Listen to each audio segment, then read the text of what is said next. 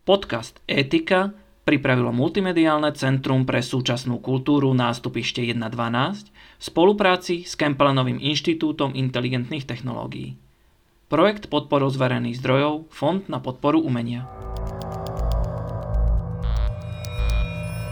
Digitálne a informačné technológie nám zlepšujú a zjednodušujú život. Ale vyvolávajú aj nové spoločenské otázky a výzvy – Pýtame sa, čo z toho, čo je technicky možné, je aj dobré. Stáva sa nám totiž, že nejakú technológiu najskôr vypustíme von a až potom objavujeme jej dopady na ľudí a spoločnosť. Ale to môže byť už príliš neskoro. Počúvate podcast o spoločenských a etických otázkach digitálnych technológií. Transhumanizmus je myšlienkový smer, ktorý už dávnejšie odrastol z obskúrnosti akademických kabinetov. Dnes ho už môžeme považovať nielen za filozofické hnutie, ale aj za prúd aktivizmu, korešpondujúci s konkrétnymi cieľmi, víziami a postupmi smerom k rozvoju a vylepšeniu ľudských bytostí. Transhumanizmus má veľa otieňov, Spája ich však snaha robiť našu existenciu znesiteľnejšou. Pre dosiahnutie tohto cieľa navrhuje uplatniť rôzne kultúrne, spoločenské a predovšetkým technologické nástroje, z ktorých biotechnológie, medicínske technológie a umelá inteligencia sú asi najviac kloňované. V tomto podcaste sa budeme viac oberať pojmami súvisiacimi s podstatou človeka a jeho budúcnosťou, možnými zmenami, ktoré nás čakajú a prečo sa ich obávať alebo sa na ne tešiť. Povieme si viac o morálke a etike a pohráme sa aj s myšlenkovými experimentami a paradoxmi. Moje meno je Tomáš Gál a spolu s Jurajom Podrožkom sa budeme rozprávať o transhumanizme. Našim hostom je Martin Farbak. Martin pôsobí ako doktorant na katedre filozofie a dejin filozofie na Univerzite Komenského v Bratislave, kde sa zaoberá problematikou transhumanizmu a jeho víziami biochemického vylepšenia človeka. Podnetom k štúdiu bola jeho osobná skúsenosť s prácou mentálne postihnutými ľuďmi a hľadanie odpovede na otázku, čo je ľudská prirodzenosť. Ahoj Martin, sme radi, že si prijal pozvanie do dnešného podcastu. Venuje sa téme transhumanizmu ako filozof. Vnímam dva vektory, z ktorých eh, možno viesť filozofické skúmanie transhumanizmu. Prvým je filozofia vedy a poznania. Napríklad pri umelej inteligencii môžeme uvažovať, či odpovede, ktoré sú výsledkom jej výpočtov, ešte sú ľudským poznaním, alebo skôr vierou v správne odpovede stroja. Na druhej strane to filozofia morálky, ktorá sa vzťahuje k rôznym aspektom rozšírenia ľudských práv, kompetencií a ich dôsledkov. Dovol mi teda otázku, je transhumanizmus vo filozofii silnou témou, s ktorou sa v nejakej miere potýkajú vodne v noci všetci filozofi, alebo je skôr na okraji záujmu filozofov a ako si sa k tejto téme dostal ty? No tak v prvom rade sa chcem veľmi pekne poďakovať za pozvanie do tohto podcastu a za vôbec možnosť e, sa o tomto s vami porozprávať, čo je pre mňa veľmi podnetné. A myslím si, že táto téma, dovolím si povedať, naozaj je dôležitá a minimálne nepriamo sa týka už takmer každého z nás. A to je možno, že aj taká prvá čiastočná reakcia na to, čo si sa pýtal, že či je ten transhumanizmus vo filozofii silnou témou. Ak je silnou témou v živote človeka, tak je samozrejme silnou témou aj vo filozofii. A dokonca niektorí filozofi hovoria, že táto téma časom do takej miery bude polarizovať spoločnosť, e, že v budúcnosti budú ako keby nejaké dve skupiny ľudí. Jednak bude tá transhumanistická, tá, čo pôjde proste tým strmhlavou, e, tou evolúciou vedy a techniky. E, a druhá bude nejaká anarchoprimitivistická. A to je tá časť ľudí, ktorá kvázi bude stále odmietať tú technologickú evolúciu a úplne sa prispôsobí takému prírodnejšiemu spôsobu života. Takže vidíme to napríklad aj na príklade očkovania, keďže a akým spôsobom sa tá spoločnosť dokáže polarizovať, keď je konfrontovaná, dá sa povedať, s novými produktami vedy a techniky. Ak tak môžem tie očkovacie látky nazvať. Čiže v ľudskej spoločnosti sa od dávnych čias, myslím si, bijú dve síly. A na, tej, na jednej strane to je tá túžba po lepšom živote, ktorú si spomínal, potom vylepšení, zľahčení si, um, skrášlení si života a samozrejme aj konkrétne pokusy vylepšiť ho, a na druhej strane tam je strach z týchto vecí. Alebo skôr strach z toho narušenia toho tradičného spôsobu života. Čiže od nepamäti máme prítomné obavy z veľkých zmien. A tuto napríklad by som mohol spomnúť taký príklad greckého pojmu hybris, alebo inak pícha, ktorá predchádza pád. A takým výborným príkladom vlastne je báj o Daedalovi a Ikarovi, kde by som toto všetko mohol takto zhrnúť. V podstate verilo sa, že Daedalos ako prvý človek vzlietol do vzduchu, to všetci poznáme, na vlastnoručne vymyslených a zostrojených krídlach stáčich pier, ktoré boli lepené voskom. Avšak no doplatili na, na túto svoju opovážlivosť, že sa vôbec odvážil prekročiť nejakú hranicu, urobiť niečo nové, tým, že vlastne ten jeho syn, Ikaros, e, ktorý sa k tomu slnku priblížil moc blízko a tie krídla sa, ten vosk sa roztopil a teda krídla sa rozpadli a tento jeho syn zahynul. Čiže vidíme, ako už vôbec v tých bájach, v, tých, v tej viere tých ľudí bolo späté niečo s tým, že ten, kto prekračuje nejakú zásadnú hranicu, tak musí čeliť hrozbe e, alebo musí čeliť určitému riziku. A vlastne je tam nastavený taký nejaký odpor voči tomu. Čiže s veľkými ľudskými objavmi je určite v ľudskej kultúre spojený aj strach. Môžeme ho nazvať teda ten hybris. No dobre vieme, že tento ľudský pokrok nemôžeme zastaviť. A myslím si, že by to nebolo ani dobré. Avšak čo je podľa mňa našou úlohou, je tento pokrok riadiť. No a samozrejme, keď by som išiel ku tej otázke, ako k tej filozofii samotnej, že či sa týmito otázkami zaoberá, dá sa povedať, že podobnými otázkami toho, dá sa povedať, filozofiou dobrého života, toho, to znamená, že toho, ako si ten život ideme zlepšiť, tak tým sa zaoberala filozofia odjak živa. No samozrejme v priebehu histórie sa tie ľudské možnosti a hranice posúvali stále viac a viac. A filozofia ako keby dobieha to zmeškané trocha pomalšie pretože vieme, že to tempo vedecko-technického pokroku sa neustále zrýchľuje a je, je naozaj ako rýchle, tak e, tá filozofia ne, nemá až také rýchle reakcie, ale určite je to stredom jej záujmu. A tak ako si povedal, transhumanizmus je skúmaný prostredníctvom filozofie vedy a poznania a v súvislosti s umelou inteligenciou sa pýta napríklad na to, čo ešte môžeme nazvať ľudským poznaním. Etické skúmanie transhumanizmu pokladám za to najdôležitejšie. A myslím si, že pre mňa, a tak samozrejme, že to aj študujem, tak pre mňa je práve toto etické skúmanie transhumanizmu v centre toho môjho záujmu. A myslím si, že je dôležité najmä preto, že sa zaoberá tými najpraktickejšími otázkami, ktoré v našom živote vyvoláva, respektíve bude stále viac a viac vyvolávať. Veľmi sa mi to páči a snažím sa ako keby v každom tom svojom špekulovaní sa pýtam spolu s Erazimom Kohákom, čo bol taký naozaj výnimočný český filozof, také tri filozofické otázky. Čo to znamená, na čom sa to zakladá a čo z toho vyplýva. O, a myslím, že tieto tri otázky by sme si mali zodpovedať predtým, ako všetko to pustíme do nášho života. A možno, že preto aj práve filozofii chvíľku trvá, kým zareaguje a poskytne nejaké svoje odpovede, hoci ten transhumanizmus je v tom centre záujmu, ale ešte nepočujeme nejakú veľmi nejaké, ako ľudia moc k tomu, myslím si, že potvrdia tí, čo to počúvajú, že možno, že o tom nepočuli, o nejakom filozofickom náhľade na transhumanizmus. Avšak samozrejme, filozofia ide do hĺbky a na koreň veci a to chvíľku trvá. No a keď sa pýtal na mňa samého a na tú moju cestu k transhumanizmu, tak musím povedať, že nebola priemočera. Pol roka som mal možnosť stráviť v komunite Archa v Anglicku, a žil som v jednej domácnosti s mentálne postihnutými ľuďmi. A tam som bol tak zaujímavo konfrontovaný s takým úplne iným nazeraním na ľudskú prírodzenosť. Lebo ja som tých našich core members, ako sme volali e, týchto, môžem povedať, inak obdarovaných členov, ja som ich ľutoval e, a pristupoval som k ním ako k ľuďom, ktorých postihol v podstate krutý osud. Avšak všimol som si, e, že tá komunita k ním pristupovala úplne inak a tú ich prírodzenosť brala za skutočne za prírodzenosť, nie ako niečo zdeformované. Brala to tak, že sú takí, akí majú byť. No však potrebujú našu pomoc trochu, aby ten ich život mohol prekvitať.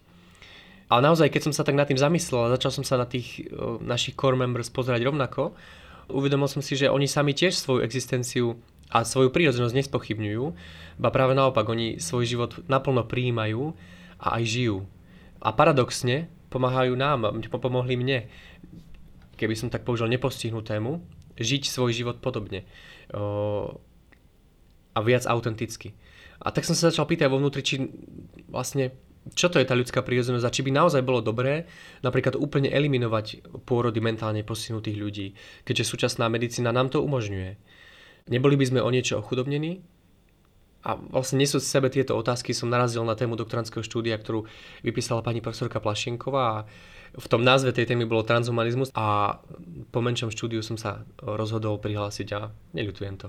Otázky súvisiace s transhumanizmom dnes rezonujú, ale samotné slovo nie je úplne bežne používané. Jazykovedný ústav Ludovita Štúra ho ani nemá zaradený v slovníkoch. Pojem, s ktorým je však asi väčšina našich poslucháčov oboznámená je humanizmus. Teda filozofický postoj, ktorý do popredia stavia ľudskú bytosť, je blahobyt a životnú pohodu. Transhumanizmus však ide v tomto ešte ďalej, keď rozširuje svoj záber aj na iné živočíšne druhy, dokonca na celé nové ekosystémy, napríklad eh, vtedy, keď sa zamýšľa nad potrebou stanovenia práv pre umelý život. Alebo keď požaduje právo človeka na slobodné vylepšovanie svojho tela, vrátanie častí, ovplyvňujúcich naše vedomie a kognitívne schopnosti. Ako to vnímaš ty? Je podľa teba transhumanizmus pokračovaním humanizmu, alebo odostajením fokusu od človeka stojí voči nemu skôr v opozícii? Myslím si, že áno, humanizmus je základ, z ktorého transhumanizmus vychádza.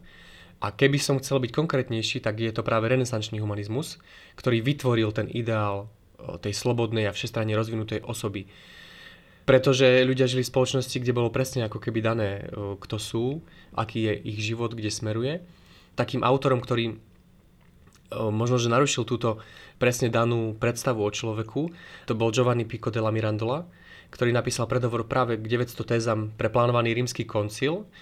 Volalo sa to o ľudskej dôstojnosti No a Pico de la Mirandola tu vyzdvihol práve osobitné postavenie človeka, ktorého Boh postavil na všetky tvory a ktorý má svoj ale, ktorý má svoj osud vo svojich rukách.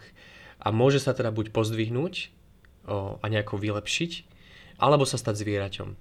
Čiže toto jeho dielo bolo jedným takým manifestom humanizmu renesančného. A toto sa stalo aj základ pre takéto vnímanie, ktoré teraz v transhumanizme je ako zakodované v ňom, že človek má svoj osud vo svojich rukách. Čo je však dôležité povedať je aj to, že humanizmus samozrejme apeloval aj na tzv. humánnosť e, a na to, že každý ľudský jedinec má dôstojnosť a na základe toho by k nemu malo byť aj pristupované. Čiže dedictvo tohto e, renesančného humanizmu, ktoré sa skombinovalo s tou novovekou filozofiou, osvietenstvom a vedou samozrejme, vytvorilo základ pre racionálny humanizmus. A v podstate racionálny humanizmus je tým, čo je takým tým priamým predchodcom transhumanizmu, alebo z čoho transhumanizmus vychádza. Potom ďalším takým najvystižnejším príkladom je na to nadvezujúca ničeho idea na človeka, ktorú formuloval vo svojej práci ľudské príliš ľudské. To bolo už v roku 1878. A tu vidíme zasa ten posun, že dokonca nie, že len človek je ten slobodný, ktorý má ten život vo svojich rukách, ale podľa niečoho je nad človek ten vrchol životnej síly a je to vzor nejakej samovlády, ktorá disponuje v podstate neobmedzujúcou sa vôľou k moci. Táto jeho koncepcia je veľmi vypovedná a reprezentuje zásadnú zmenu v ľudskom nazeraní na svet. Čiže človek už není podriadený Bohu alebo nejakému inému poriadku, ale je sám sebe vládcom a má svoju vlastnú vôľu k moci. Vládnu nad tým svojim životom. A Transhumanizmus je jedným z pokračovateľov myšlienok humanizmu, dalo by sa povedať, lebo není to jediné pokračovanie. Dalo by sa tu rozobrať ďalšie, ale tak bavíme sa o transhumanizme. A práve predstavitelia transhumanizmu deklarujú, že chcú prostredníctvom vedy a techniky pomôcť celému ľudstvu. Chcú odstrániť chudobu, hlad, choroby, bolesť a aj samotnú smrť dokonca. Čo je tu možno, že ten rozdiel je v tom, že transhumanizmus sa neštíti prekročiť mnohé hranice, a naozaj jeho vízie rátajú s použitím biochemického, technologického, kybernetického či genetického vylepšovania človeka. Um, možno si to bežný človek neuvedomí, ale v podstate áno, súčasná veda nám už teraz umožňuje neuveriteľné veci, uh, avšak nie sú zákonom povolené, čiže uh, nemáme možnosť sa s nimi konfrontovať. Uh, už teraz by sa napríklad dali ľudia de facto šľachtiť, Dali by sa dizajnovať dokonale deti s vybranými vlastnosťami. Takisto naše biologické schopnosti by sa mohli značne rozšíriť prostredníctvom bioinžinierstva. Mohli by sme nadizajnovať ľudí, ktorí necítia bolesť a únavu, ktorí napríklad majú oveľa väčšiu fyzickú silu alebo ktorým sa ľahšie hoja rany. A takéto formy vylepšenia človeka nie sú sci-fi. No keďže by sme ich de facto mohli použiť ako aj, ako aj vojeckú zbraň, to medzinárodné spoločenstvo akoby stále drží brzdu nad tým kritickým inžinierstvom. A napokon najlepší príklad zneužitia podobných nástrojov je druhá svetová vojna a holokaust. Čiže Myslím, že stále musíme mať na pamäti, že výdobytky vedy a techniky môžu byť aj zneužité a čím väčšiu moc nám dávajú, tým viac rastie aj naša zodpovednosť. Takže ak sa pýtaš na to, či je transhumanizmus pokračovaním humanizmu, moja odpoveď je takto nejednoznačne jednoznačná. Ja sa prikláňam v tomto ohľade k Nikolasovi Agarovi, ktorý vo svojej knihe Truly Human Enhancement hovorí o pravom vylepšovaní človeka, ktoré má oveľa pomalšie tempo. Čiže áno, pokrok nezastavíme a vlastne ho nechceme zastaviť, pretože pokrok nám priniesol mnoho dobrých vecí. Čisto lieky na smrteľné choroby, riešenie klimatickej krízy, ale pokrok, ako keby, čo chcem povedať, je to, že musí mať aj svoje medze. Pretože namiesto humanizácie môže priniesť dehumanizáciu človeka.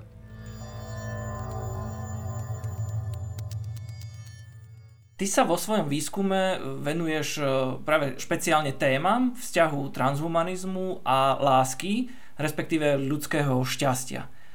Aký je ale pohľad filozofa na, práve na tieto otázky? Že z akého hľadiska má podľa teba zmysel udržiavať sa povedzme zalúbeným vďaka rôznym biochemickým akcelerátorom?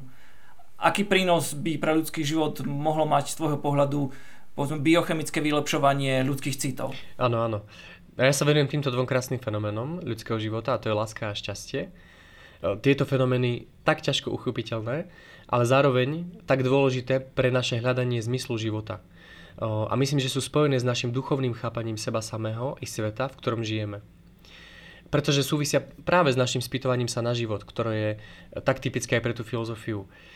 Čiže každý z nás sa snaží zodpovedať si základné otázky života vo svojom vnútri a preto ja o tom hovorím ako o duchovnom chápaní. A myslím si, že je veľmi dôležité neopomínať duchovný aspekt nášho života. A nemyslím to len v spirituálnom alebo čisto psychologickom ponímaní. No a práve v transhumanizme sa na lásku a šťastie pozera ako na niečo, čo nemá až taký hlboký duchovný rozmer, ktorý je prepojený s celým tým našim životom. Keď hovoríme o, o biochemickom vylepšovaní lásky konkrétne, tak takým dielom najdôležitejším z roku 2020 je Drug Loves, Drogy lásky, chemická budúcnosť vzťahov.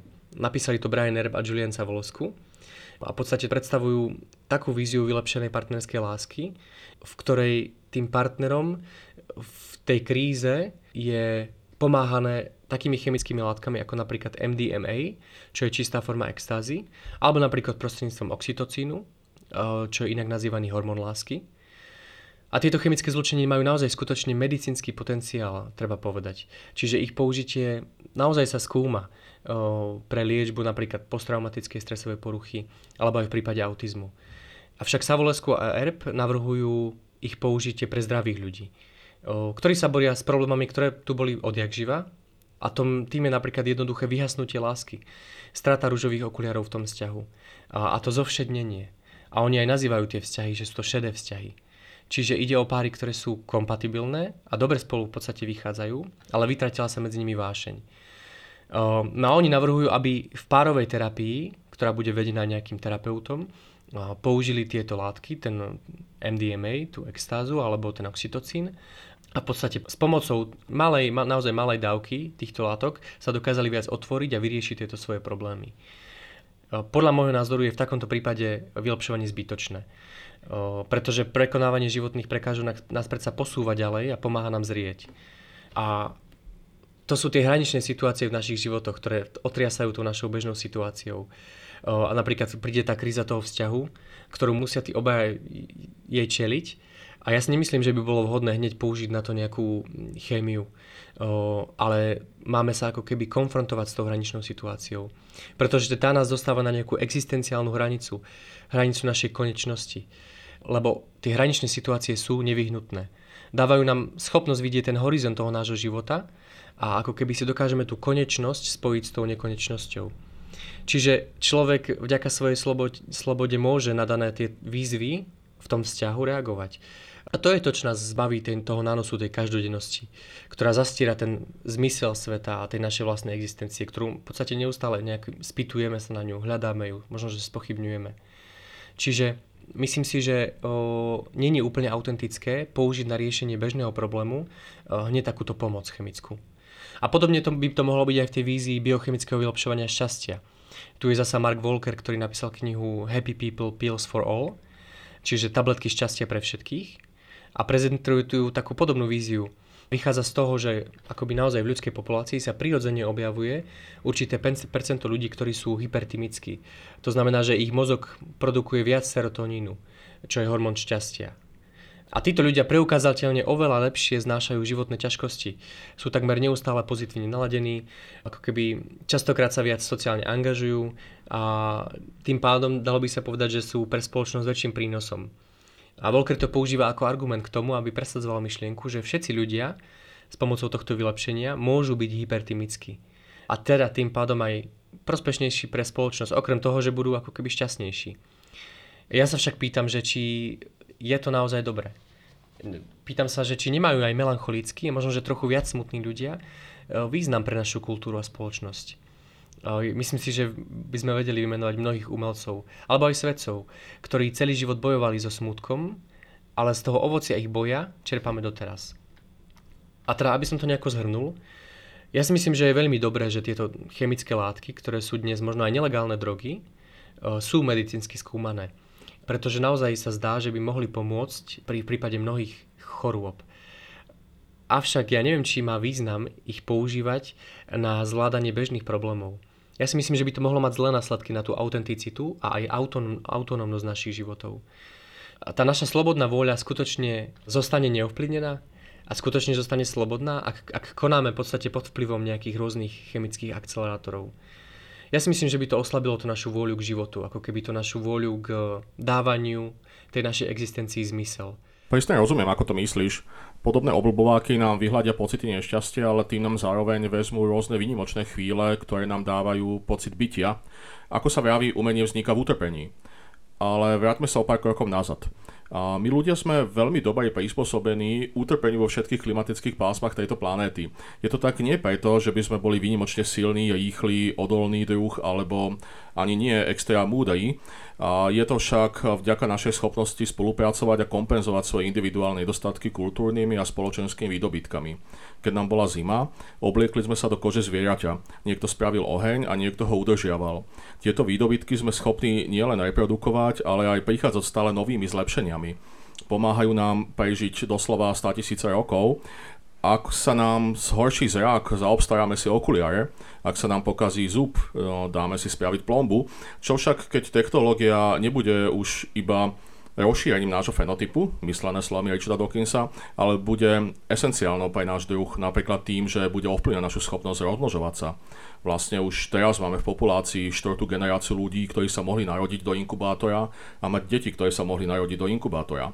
Ako vidíš zo svojho pohľadu takýto zásah do podstaty človeka a vývoja nášho druhu, po ktorom už nemusí byť cesty späť? Áno, áno, toto je naozaj veľmi zaujímavý paradox že ten človek je naozaj vlastne veľmi slabý a bezbranný živočích, ako si spomínal.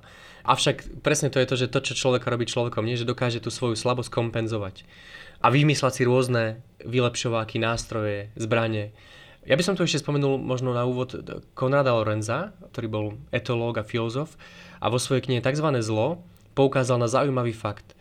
Človek na rozdiel od zvierat nemá na svojom tele žiadnu zbraň nejaký zobák, pazúry, ostré zuby, veľké laby, nejaké jedovaté žľazy a niečo podobné.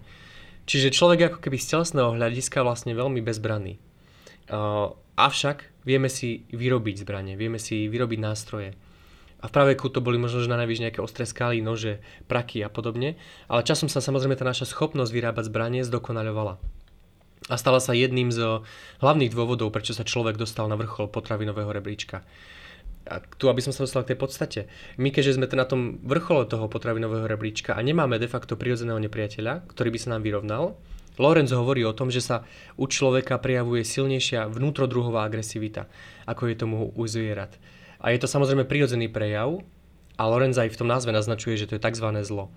Pretože príroda naozaj, aby zabránila tej smrtiacej vnútrodruhovej agresivite, našla cestu v tej ritualizácii toho správania. U zvierat to vidíme v rôznych rituálnych bojoch, ktoré napríklad síce vyzerajú hrozivo, ale takmer nikdy sa nekončia smrťou. Stačí, že super naznačí, že sa vzdáva, ako napríklad vlk nastaví krk, na ktorom sa nachádzajú jeho hlavné tepny a ten súboj je ukončený. Čiže zvieratá majú vytvorené také prirodzené mechanizmy, kedy tá vnútroduhová agresivita má nejaké medze. Avšak človeku chýbajú tieto prirodzené telesné zbranie, a tým pádom chýba aj tie filogenetické poistné mechanizmy, ktoré zabraňujú všetkým dravcom a šelmám z povolania zneužiť túto svoju schopnosť zabíjať príslušníkov druhu. Čiže aj u človeka bola vyvinutá určitá rovnováha medzi tými slabými zábranami agresivity a schopnosťou usmrtiť príslušníka druhu. A tým kompenzačným mechanizmom, ktorý tomu zabraňoval, je morálka práve. Však Lorenzo hovorí, že to zmenil ten vynález zbraní, ktoré napríklad dokážu zabíjať jednou ranou a z diaľky. Čiže stačí stlačiť jedno tlačidlo z pohodlia nejakej miestnosti a existujú zbranie, ktoré zničia na základe tohto stlačenia toho tlačidla celé štáty. A tu je tá otázka morálky.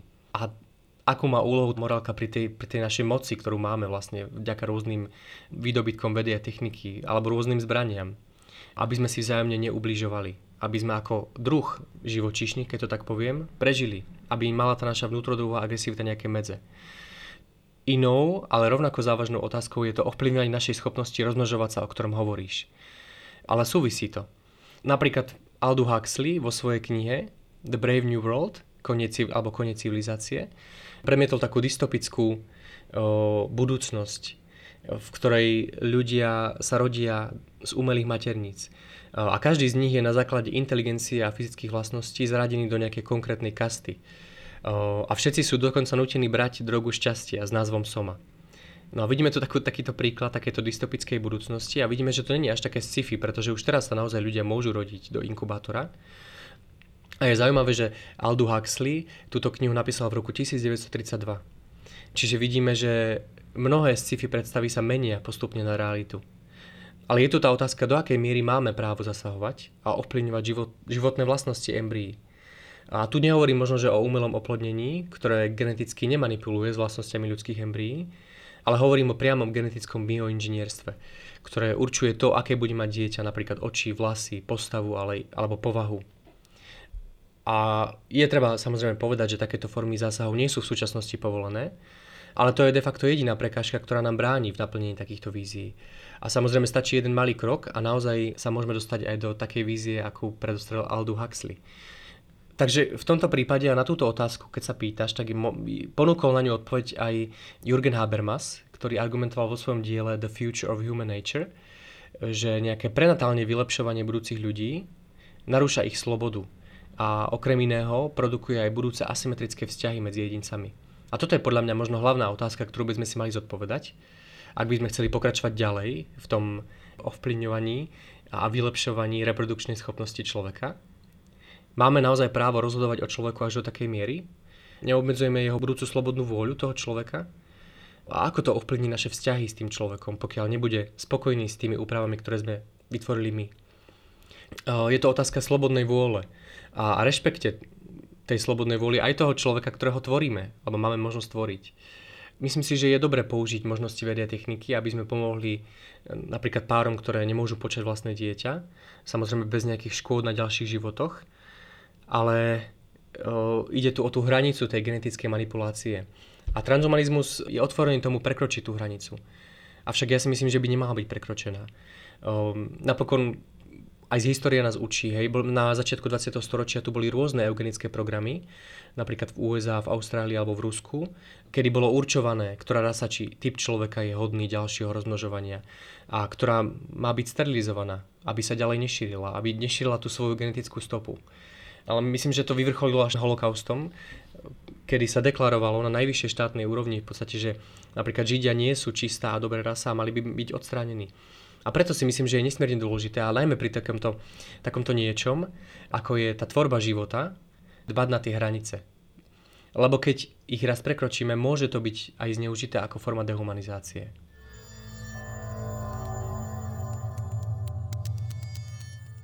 Ako ste už aj obidva povedali, tak e, človek sa neustále snaží rôznymi technologickými postupmi posúvať svoje limity a aj kompenzovať na druhej strane svoje nedostatky.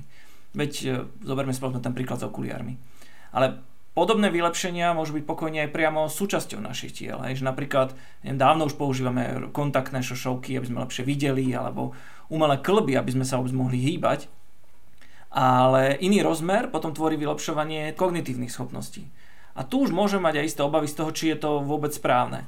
A veľmi pekne sa nad týmito otázkami zamýšľali kolegovia Varchola a Betinsky v podcaste Quantum Idei, kde asi tak už asi pred viac ako rokom preberali práve tému transhumanizmu a určite odporúčam poslucháčom tento ich diel si vypočuť. A obidvaja autory sa tam zamýšľajú nad takou vecou, že ako sa napríklad e, s vplyvom technológií zbavujeme našej schopnosti zabúdať. A že či sa tým neohrozí niečo, čo práve nás robí tou ľudskou bytosťou.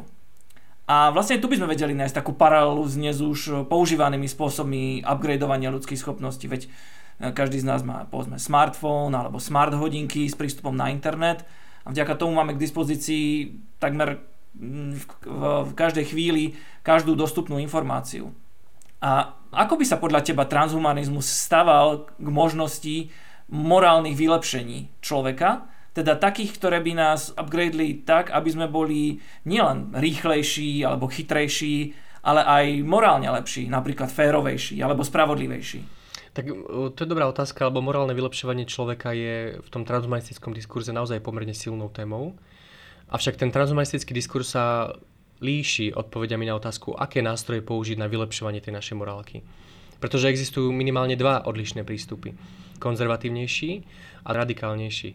A práve predstavitelia toho radikálneho transhumanistického hnutia zastávajú pozíciu, ktorá za účelom morálneho vylepšenia navrhuje využiť všetky dostupné vedecko-technologické výdobytky a vrátanie toho biochemického vylepšovania tých našich morálnych dispozícií.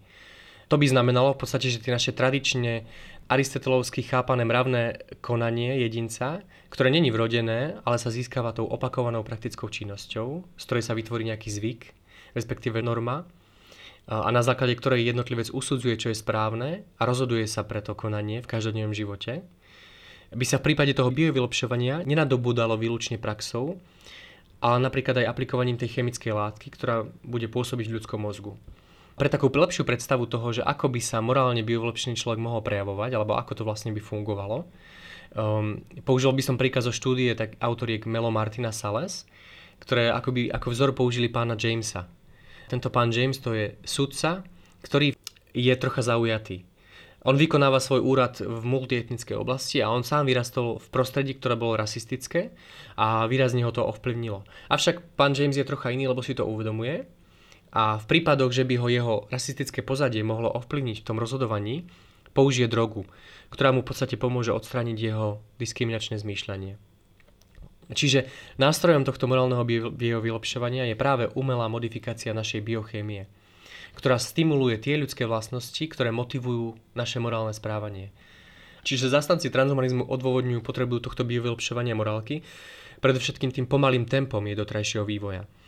A zdôrazňujú túto potrebu, tú akútnosť tohto vylepšovania tým, že žijeme v dobe, ktorá je globálna a aj tá nerovnosť je globálna. Takisto žijeme v dobe, kedy je klimatická kríza, ako keby, že mali by sme sa ponáhľať. Persona sa v Volsku dokonca vyzývajú, aby sme sa nebali stať sa transhumánnymi alebo pozhumánnymi bytostiami. Aj keď by to znamenalo, že už viac nebudeme jedincami druhu Homo sapiens. Podľa nich, ako keby tie naše altruistické schopnosti nie sú postačujúce vo vzťahu ku všetkým ľuďom, ale sú orientované viac menej na našich príbuzných či ďalších blízkych a známych ľudí z tých našich evolučných dôvodov, cudzinci nie sú zahrnutí v tom našom altruizme, pretože tí cudzinci predstavovali často hrozbu. A práve táto altruistická nedokonalosť je často dôvodom tých rôznych problémov xenofóbie, šovinizmu, o, rasizmu. A tie by sa dali podľa transhumanistov biochemicky prekonať. O, ja si myslím, že takto charakterizovaný ľudský altruizmus by mohol byť spochybnený. Lebo práve keď hovoríme o tej globalizácii, možno tiež poznamenať aj zásadnú zmenu v tom, v tom altruistickom chovaní. Pretože človek si začal uvedomovať tú bezhraničnosť toho konania. To, že vojna a klimatická kríza nepozná hranice. A ja si myslím, že z rovnakých evolučných dôvodov, ako uvádzajú persona Saulesku, sa ten ľudský altruizmus dokáže prispôsobiť tomu globálnemu vnímaniu sveta a ľudstva. Preto si ja myslím, že tie reakcie našej morálky nie sú až také pomalé a možno by sme mali im viacej dôverovať a nie hneď siahať po nejakom biochemickom vylepšení. A ja si myslím, že tie rizika, ktoré s tým procesom súvisia, by sme nemali opomínať. A, a pod, nemali by sme podceňovať tú našu prirodzenú schopnosť vylepšovať naše morálne cítenie. A možno, že stačí, keď začne každý sám od seba. V dnešnej dobe vidíme príklady individuálnych modifikácií človeka, ktoré transhumanizmus propaguje. V budúcnosti sa tieto môžu zároveň mnoho ako líšiť od nášho ľudského biologického základu, od toho, čo sme si svojho času povedali, že je homo sapiens. A nepôjde tu len o športové kuriozity, rýchle nohy, silné plútvy, odolné lakte a kolena, bezlaktózové mliečne žlázy, ale o veľmi rôznorodné osobnostné a psychologické črty. Čo bude tým ľudstvom budúcnosti? Ako transhumanizmus definuje, čo je to človek? Respektíve má takáto otázka vôbec význam? Ja si myslím, že to je jedna z najdôležitejších otázok. Ale musím skonštatovať, že práve v tom môjom štúdiu tých transhumanistických vízií som nezaregistroval takúto filozoficko-antropologickú analýzu človeka, toho, že čo je človek. A ja si dovolím tvrdiť, že súčasný človek je chápaný len ako jeden vývojový článok v evolučnom procese v rámci toho transhumanizmu. A samotná aj v podstate podstata toho transhumanizmu spočíva v zmene, ako keby to trans, to slovo trans je od niečoho k niečomu. Od starého človeka k novému, od humanizmu k posthumanizmu. A myslím si, že transhumanizmus postrádal hĺbšie filozoficko-antropologické chápanie človeka, čo môže viesť k mnohým skratkám. A na tomto mieste by som možno že mohol spomenúť slova nemeckého filozofa Maxa Schlera, ktorý ešte na začiatku 20. storočia upozorňoval na to, že žijeme v epoche, kedy sa nám človek stával problematickým. Kedy už sám človek nevie, čím je, ale súčasne vie, že to nevie. Možno, že vidíme aj na príklade mnohých mladých ľudí teraz, že oni nevedia vlastne, kto sú, že neustále hľadajú tú svoju identitu. Napríklad Schiller reagoval tak, že sa snažil vytvoriť vedu o štruktúre človeka a o jeho vzťahu k prírode, k celku bytia, aj k Bohu, Um, a táto nová filozofická disciplína sa volala filozofická antropológia. Samozrejme, ktorá skúmala tie, e, tieto poznatky na pozadí aj iných antropologických vied. A toto mi chýba akoby v tom transhumanizme. Tak, takéto hlbšie za zaoberanie človekom. Transhumanizmus síce využíva všetky poznatky rôznych vedných disciplín, ktoré sa človekom zaoberajú, no ten filozofický rozmer ich analýzy bohužiaľ nie je dominantný. A myslím si, že je to preto, lebo nenazerajú na človeka v podstate z tej pravej filozofickej perspektívy. A vedie to k tomu, že ten celostný pohľad na človeka do určitej miery autorom uniká. A nehovorím tu o nejakom psychologickom, biologickom alebo celkovo vedeckom poznaní človeka, ktoré majú transhumanisti veľmi dobre zvládnuté, ale skôr o filozofickom poznaní človeka, ktoré neopomína aj tú jeho duchovnú stránku, ktorú som už spomenul viackrát. A v tejto súvislosti mi napadla ešte jedna charakteristika človeka, ktorú Scheller rozpracoval. A on hovorí veľmi jasne o človeku ako o nedostatkovej bytosti. Schiller dokonca nesúhlasí s evolučným učením o človeku, podľa ktorého je človek bytosť, ktorá sa evolučnou cestou postupne zdokonaluje až na úroveň nejakého rozumného živočícha, pána tvorstva. Podľa neho rozum nie je tým evolučným výdobytkom, ale iba nejaká náhrada nedostatočnej inštinktívnej vybavenosti človeka. Čiže homo sapiens je zviera, ktoré je vlastne z hľadiska svojej konštitúcie choré, podľa Schellera. Čiže človek teda není primárne rozumová, ale nedostatková bytosť. A podľa Schellera je práve duchovnosť alebo duchovné cítenie to, čo nás odlišuje od zvierat. A to je taký zaujímavý iný prístup, ktorý dáva nás úplne na inú akoby odpoveď na to, že prečo je človek človekom a čo človeka robí človekom, čo ho odlišuje napríklad od zvierat. Scheller hovorí, že to je duchovnosť. A čo to vlastne znamená? Ide o to, že inteligenciu majú aj zvieratá do určitej miery a tá ich inteligencia je výhradne praktická čiže zameraná na uspokojovanie pociťovaných potrieb, ale človek je ako keby bytosť nielen s vedomím, a teda s inteligenciou, ale podľa Sherela najmä s duchom. A vďaka tej duchovnosti sa človek vymedzuje schopnosťou povedať svojmu najbližšiemu okoliu nie. A je schopný napríklad prekročiť, teda transcendovať animálnu rovinu života, čiže vie ovládať svoje nejaké inštinktívne túžby a potreby. A tým sa stáva duchovnou bytosťou.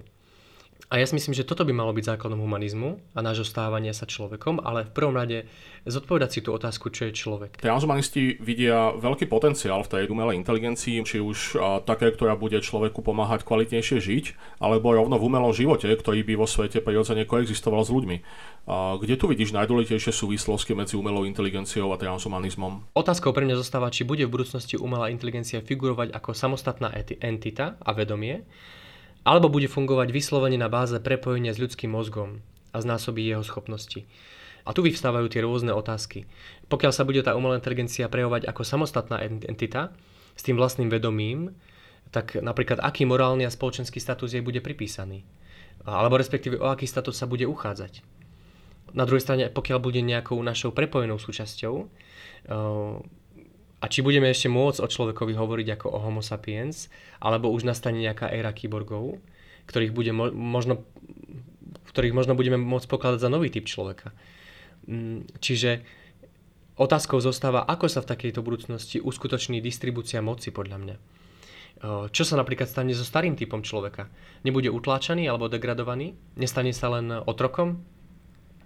Transhumanizmus vníma budúcnosť viac pozitívne a nesnaží sa hľadať takéto samé negatíva, ako ja som možno predstavil.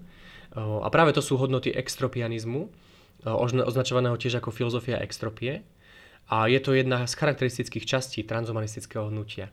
Extropianské myslenie vzniklo na základe súboru rôznych princípov vyvinutých filozofom Maxomorom, volá sa to, že The Principles of Extropy, a kladie sa tam silný dôraz na také racionálne myslenie a na praktický optimizmus.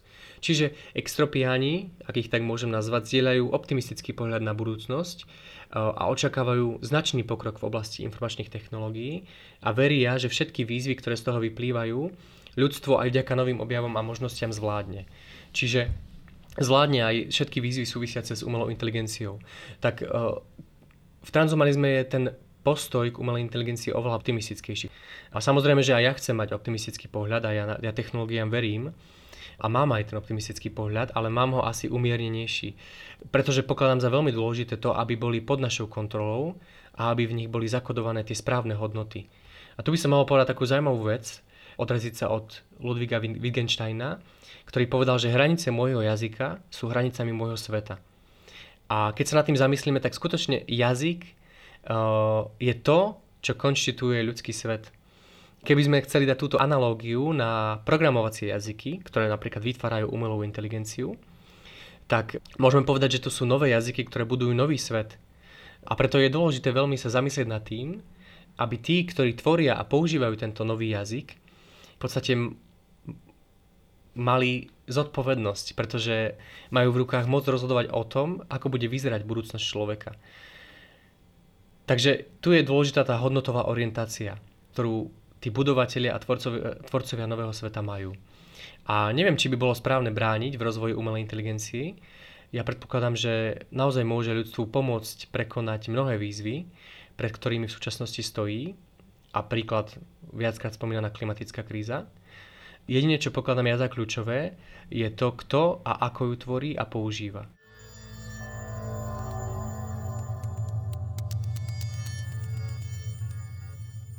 A toto ma celkom aj zaujíma, lebo na jednej strane sme hovorili o tom, že transhumanizmus je taký veľmi optimistický a tvrdí, že a nabáda k zlepšovaniu kvality ľudského života a práve poukazuje na to, aby sme využívali rôzne vylepšenia, povedzme, či už našich tiel, našich myslí, využívali rôzne hacky alebo priamo augmentácie týchto technológií dovnútra našich tiel.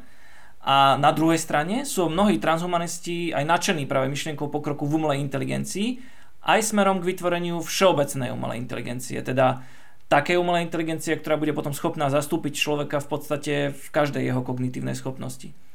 A tu mi vyvstáva otázka nad rámec tej otázky o, o kyborgoch, že čo sa stane v prípade splynutia človeka so všeobecnou umelou inteligenciou? Teda čo sa stane, keď sa vytvorí nejaká nová hybridná forma života, taký nejaký biotechnologický život 4.0, ktorom e, už nebude mať vedľa seba na jednej strane povedzme ľudí a potom e, nejaké systémy umelej inteligencie, ale že sa nám vytvorí taký nejaký nový prepojený systém, v ktorom človek už bude len súčasťou tohto komplexného organizmu.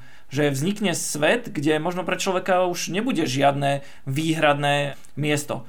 Čo si ty myslíš? Mali by sme takýto záver akceptovať a povedzme zmieriť sa s ním? Alebo sú, skôr sa snažiť takémuto záveru nejakým spôsobom vyhnúť? Ja by som sa možno odrazil od toho, že momentálne sme to stále ešte my, ktorí určujeme, aké máme a aké bude to naše miesto v budúcnosti. A ja si aj myslím, možno, že som pesimista, neviem, ale napriek tie, tie vízie sú možno, že až príliš optimistické podľa mňa. Napríklad, aké má o, Ray Kurzweil, ktorý predpovedá, že stav singularity, teda to prepojenie človeka a všeobecnej umelej inteligencie, nastane už, on hovorí, že nastane okolo roku 2045. Ona vychádza pritom z tohto, túto predpoveď o, vystáva na základe svojej teórie toho exponenciálneho o, rastu tých informačných technológií. A ja si osobne nemyslím, že to nastane tak rýchlo. Pretože tie nové technologické implementácie budú postupne narážať čoraz, na čoraz väčšiu a väčšiu vlnu odporu. A to súvisí s tým strachom ľudí z nových objavov, ktorý som spomínal. A myslím si, že toto ten celý proces spomalí, respektíve nejako vyreguluje. Čiže si myslím, že budeme mať ešte pomerne dlhý čas na to, aby sme to, ako bude vyzerať naša budúcnosť, ovplyvnili. A možno nás napokon dobehne niečo úplne iné. A nič podobné sa ani nestie uskutočniť, pretože stále máme pred sebou oveľa väčšie hrozby klimatických zmien, ale aj hrozba nukleárnej vojny. Studená vojna tu nebola dávno a v podstate niektorí hovoria, že tu je znova. Ale toto všetko predsa spolu súvisí. Ja si myslím, že je to proces našej kultúrnej evolúcie a je ťažké predpovedať, ako to napokon všetko dopadne. Nadvezal by som ešte na Juraja. Transhumanizmus sa skutočne niekedy spája s myšlienkovými prúdmi posthumanizmu, lebo v istom zmysle možno považovať prekročenie, transcendovanie človeka za ukončenie éry Homo sapiens a za vznik niečoho následujúceho. Myšlienkové prúdy posthumanizmu mnohí autori aj dávajú do protikladu ku klasickému humanizmu. Taký najsilnejší príklad je povedzme dobrovoľné ľudské výmertie. Teda aspoň v tomto svete, lebo predstavme si, že by sme boli schopní vytvoriť virtuálne svety, do ktorých by sme mohli preniesť naše vedomie a nielen vedomie práve živých ľudí, ale aj zrekonštruovať vedomie ľudí dávno mŕtvych. A potom ich zase vytvoriť vo fyzickom svete, a to buď tu na Zemi, a kde sa časom ekosystém napraví, možno za milióny rokov, alebo na iné planéte, kde budú dopravení strojmi, ktoré tam rovnaký možno dlhý čas budú letieť. Myslíš, že budúca schopnosť syntetizovať vedomie zásadne ovplyvní ľudskú spiritualitu? Ak teda skutočne budeme mať k dispozícii možnosti pokračovať v existencii aj bez našich tiel, či už sa prenesieme do syntetického tela, alebo sa presunieme do nejakej špecifickej virtuálnej reality, kde budeme tráviť život po živote? To je veľmi zaujímavá a zároveň ťažká otázka, pretože otvára tú obrovskú tému nášho posmrtného života. A keby som chcel ísť o tom bližšie sa zamyslieť, tak celý ten náš terajší život má určité smerovanie, respektíve cieľový bod a tým je smrť. Hoci ako negatívne to znie, ale naozaj ten náš život je nastavený tak, že e, máme pred sebou bod e, zlomu, bod konca. E, a tej smrti sa zároveň veľmi bojíme, no zároveň sme sa aj natoľko prispôsobili, že sme na nej vybudovali naše zvyky, kultúru i náboženstvo. A to, že približne vieme, ako dlho asi budeme žiť, je v podstate darom lebo máme ako keby primerane veľký džbán, ktorý môžeme postupne naplňať. A pokiaľ by ten džbán nemal dno, bolo by oveľa ťažšie dať tomuto naplneniu zmysel. Preto si myslím, že táto otázka sa týka zmyslu života. A otázka naozaj znie, aký zmysel by malo žiť neobmedzene. Napríklad prenesením toho nášho vedomia do virtuálneho sveta. Alebo aj predlžením života nášho fyzického tela prostredníctvom medicíny. Pokiaľ nevieme dať nášmu životu zmysel, nemáme ho predsa ani chuť žiť. A myslím si, že hádam každý z nás minimálne počul o niekom, ja som počul o viacerých ľuďoch, ktorí sa rozhodli sami ukončiť svoj život, pretože v ňom nenachádzali zmysel a ako keby nevládali uznášať to utrpenie. E, je to zaujímavé, lebo hoci sa smrť môže javiť ako niečo negatívne, jej postavenie v našom živote určite nie je takéto jednoznačné. A je to práve preto, že smrť má dôležité postavenie v našom živote a mne sa osobne preto nechce veriť, že sa ju podarí odstrániť len tak ľahko. S istotou by som sa mohol opýtať, či by som to bol stále ja, keby niekto dokázal napríklad nakopírovať moje vedomie do nejakého robota alebo počítača, alebo ho nejako syntetizovať. Nebola by to len nejaká verná kópia mojej osobnosti, ktorá však ďalej žije ako jedna z fóriem umelej inteligencie? Takže keď mám byť úprimný, ja si nemyslím, že sa niekedy dostaneme do takejto pozumanej éry, v ktorej smrti nebude mať miesto. A možno si myslím prehnane, že by to bol zúfalý život. Pretože smrť je to, čo katalizuje našu vlastnú seba transcendenciu a završuje ten, tú našu životnú púť a to hľadanie toho zmyslu. Práve jedna z týchto veľkých otázok, ktorých sme sa už niekoľkokrát dotkli a ktorú, sa, ktorú si pred seba transhumanizmus e, stavia, je práve problém ľudskej identity. Že čo sa stane, keď podstúpime takéto zásadné premeny, e, či už na povedzme, fyzickej, alebo tej intelektuálnej, kognitívnej, alebo emočnej úrovni, a možno aj tej morálnej úrovni, či potom už neprestaneme byť e, ľuďmi. A že ak áno, tak sa potom vlastne môžeme aj pýtať, kedy, v ktorom momente tú hranicu prekročíme. Či sa to stane už pri prvom umelom upgrade našich tiel alebo myslí, lebo ak by sme to pripustili, tak toho, čo sme tu už pred e, chvíľou povedali, tak v podstate nielen my, ale aj väčšina našich poslucháčov má už túto hranicu dávno za sebou. Alebo sa to stane až keď ten upgrade bude nejakého konkrétneho charakteru, napríklad pôjde o nejaký implantát napojený priamo na naše nervové sústavy, alebo až keď úplne stratíme kontrolu nad svojimi rozhodnutiami, ktoré za nás začne robiť niekto iný, povedzme nejaký systém umelej inteligencie. Vo, vo filozofii sú podobné otázky a myšlienkové experimenty veľmi obľúbené. Ehm, možno aj naši poslucháči poznajú ten slavný príbeh o Tézovej lodi, ktorú postupne vymieňajú kus po kuse až z nej nakoniec neostane ani jedna pôvodná súčiastka. Alebo v logike poznáme e, paradox Sorites, kedy sa zase pýtame, že keď budeme pridávať vždy ďalšie a ďalšie zrnko piesku, či sa stane z tých jednotlivých zrniek a v ktorom bode sa z nich stane piesková kopa. A znova by som tu využil to, čo sme už hovorili aj minule v predchádzajúcom dieli a ponúkol možno takú špekulatívnu myšlienku.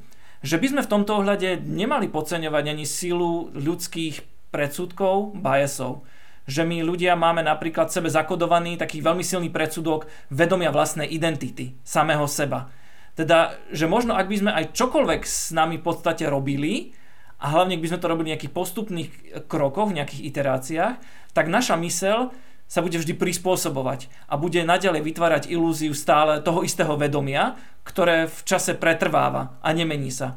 A že je vlastne potom dosť možné, že tie naše vlastné biasy a naša vlastná mysel nám zabráni priznať si, že sme už možno nejakú hranicu ľudskosti už aj dávno prekročili.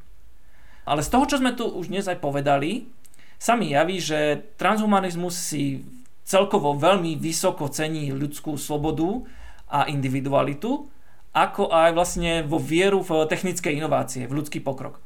A že pre tento myšlienkový e, prúd sú to veľmi dôležité hodnoty. A vo filozofii, keď sa pozeráme na hodnoty, tak rozlišujeme povedzme hodnoty tzv. inštrumentálne. To sú také, ktoré sú cenné ani nie tak pre, pre nesamé, ale práve preto, že vďaka ním dosahujeme niečo iné v živote, nejaké iné hodnoty. Dobrý príklad sú, sú peniaze, ktoré sa častokrát používa. Lebo tie si zväčša ceníme nie preto, aby sme ich len mali, ale preto, že vďaka ním môžeme niečo iné získať. No ale potom existujú práve tie hodnoty, ktoré sú cenné samé o sebe. A v transhumanizme sa mi práve zdá, že povedzme inovácia, napríklad taká technologická inovácia, tu je chápaná ako hodnota sama o sebe, ktorú má zmysel nasledovať. Len pre ňu samú. A to sa mi nezdá byť úplne správne.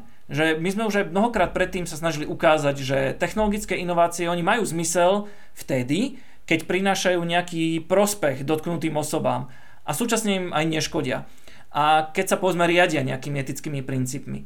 A že povedzme inovácie, keď sa vytvárajú len pre inovácie, tak to môže byť niekedy dokonca aj nebezpečné alebo kontraproduktívne. A že ľudská tvorivá sloboda musí mať aj v tomto ohľade nejaké hranice. No a čo podľa teba bude potrebné spraviť, aby sme boli schopní práve posilňovať takýto, nazvime ho etický, nesebecký alebo spoločensko zodpovedný transhumanizmus? Je to zaujímavé, lebo práve transmanistickí autory tieto hodnoty, presne tieto hodnoty vo svojich víziách a koncepciách zdôrazňujú. Hovoria o budúcnosti, ktorá bude menej sebeckou, viac etickou a spoločensky zodpovednejšou. Čiže tá budúcnosť je vykreslená e, tak, že čo najviac ľudí sa bude mať čo najlepšie v nej a je deklarované aj rešpektovanie slobodného rozhodnutia sa pre vylepšenie. Čiže môžeme konštatovať, že transhumanizmus má dobre nastavené ciele, a ja aj napríklad skutočne verím v tie dobré úmysly tých predstaviteľov tohto hnutia a osobne ani nie som proti všetkým transhumanistickým víziám. O, avšak myslím, že aj tie najkrajšie úmysly bez nejakej pravej múdrosti a pochopenia podstaty sveta a života budú bezúbesní alebo dokonca horšie neúspešné a škodlivé utopie. A to empirické vedecké poznanie nám skutočne umožňuje spoznať, ako funguje ľudské telo a celý svet. No bez filozofického nadhľadu sa nám to, myslím, všetko môže vymknúť z rúk. A zasa tu budem troška citovať môjho obľúbeného filozofa Erazima Koháka, ktorý troška úsmevne povedal, že je našou morálnou povinnosťou nebyť úplne blbý. A že naša dobrá vôľa musí vychádzať z úcty k odlišnosti toho druhého. A možno, že toto by mohol byť taký lakmusový papierik toho, či sa transhumanizmus uberá dobrým smerom. Pretože pokiaľ bude v ľudskej spoločnosti zabezpečená sloboda a miesto pre každého vo vzájomnej úcte a rešpekte, bude to predsa dobrá spoločnosť. A Myslím si, že aby sme vybudovali takúto spoločnosť, tak nemôžu byť inovácie v tom rebríčku hodnôt vyššie ako hodnoty ľudskej dôstojnosti a slobody. A pokiaľ to tak bude, tak si myslím, že všetko bude v poriadku a môžeme byť optimisti. Ako to dnes uzavrieť? Načetli sme niektoré problémy transhumanizmu, zamysleli sme sa nad tým, čo bude, keď sa ľudstvo posunie ďalej, alebo aspoň inám.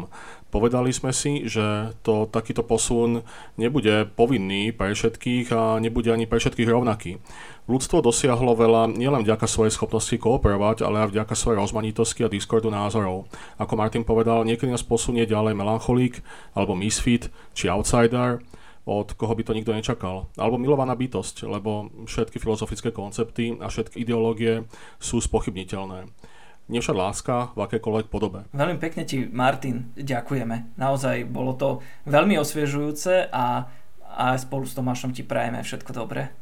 Ja takisto len pekne ďakujem a prajem tiež všetkým všetko dobré a pozitívnu, určite pozitívnu budúcnosť, ja tomu verím.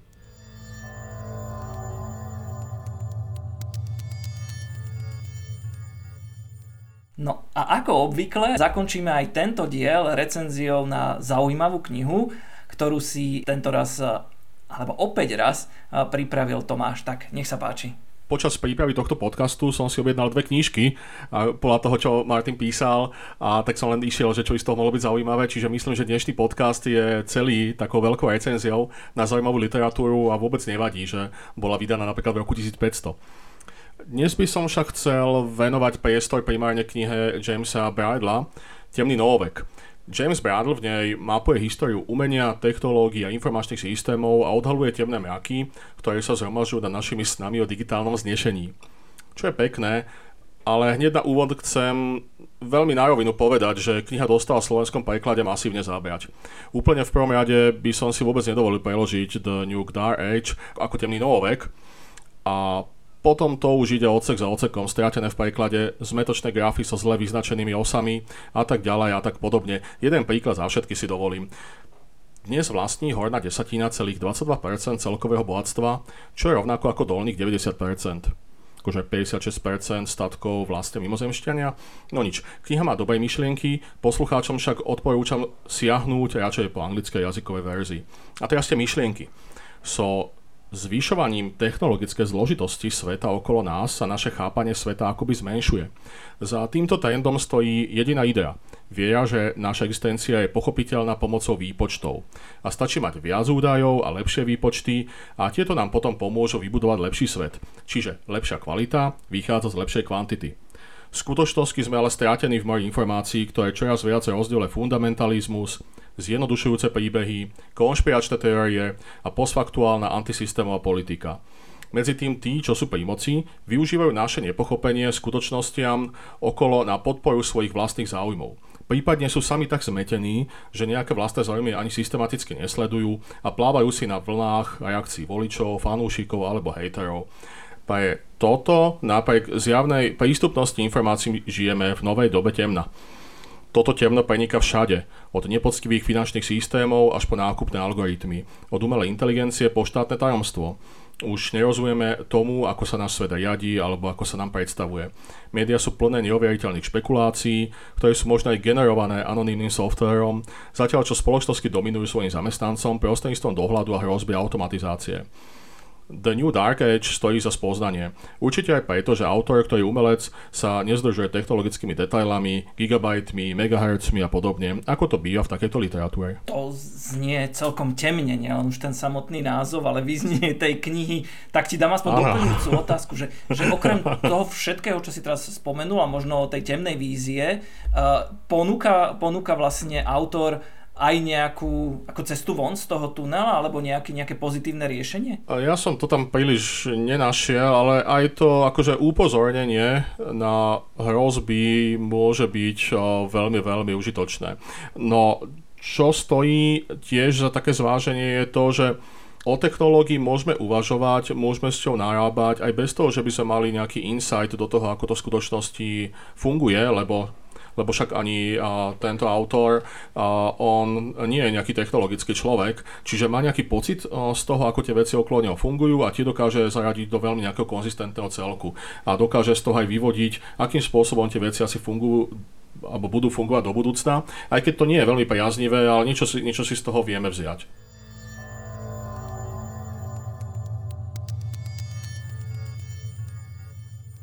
Ja by som na záver možno opäť vyzval našich poslucháčov, že v prípade, ak majú nejaké otázky, alebo nám chcú vyjadriť aj svoju podporu a niečo zaujímavé napísať, tak nech nám dajú vedieť a napíšu nám na adresu podcast zavinač kinit.sk. No a e, ja by som vlastne chcel Tomáš, poďakovať dnes tebe. Dnes sme si tie roly trocha otočili. Tvoja pozícia dnes bola práve to pozíciou lídra a ma celkom zaujíma, ako si sa v tejto pozícii dnes cítil. Bola to veľmi zodpovedná úloha, naozaj ďakujem, že som dostal túto možnosť aj to bolo spojené s tým, že transhumanizmu trošku venujeme pozornosť na Matfize spolu s kolegom Martinom Takáčom. Máme kurz, ktorý je trošku venovaný budúcnosti a transhumanizmus je, ta, je tam téma, ktorá tam hrá svoje. Čiže do istej miery som aj cítil zodpovednosť za obsah Myslím, že to bolo akože veľmi, veľ, veľmi napokon pozitívna skúsenosť a ďakujem za túto príležitosť. A verím, že aj poslucháčov to oslovilo. Tak uvidíme. Počkáme si na spätnú väzbu a dúfame, že sa to aj poslucháčom páčilo tak ako nám. A čo vlastne dodať na záver? Ehm, ďakujeme vám za vašu pozornosť a spolu s vami sa tešíme opäť na ďalší diel nášho podcastu Etika. Všetko dobré, majte sa. Do počutia.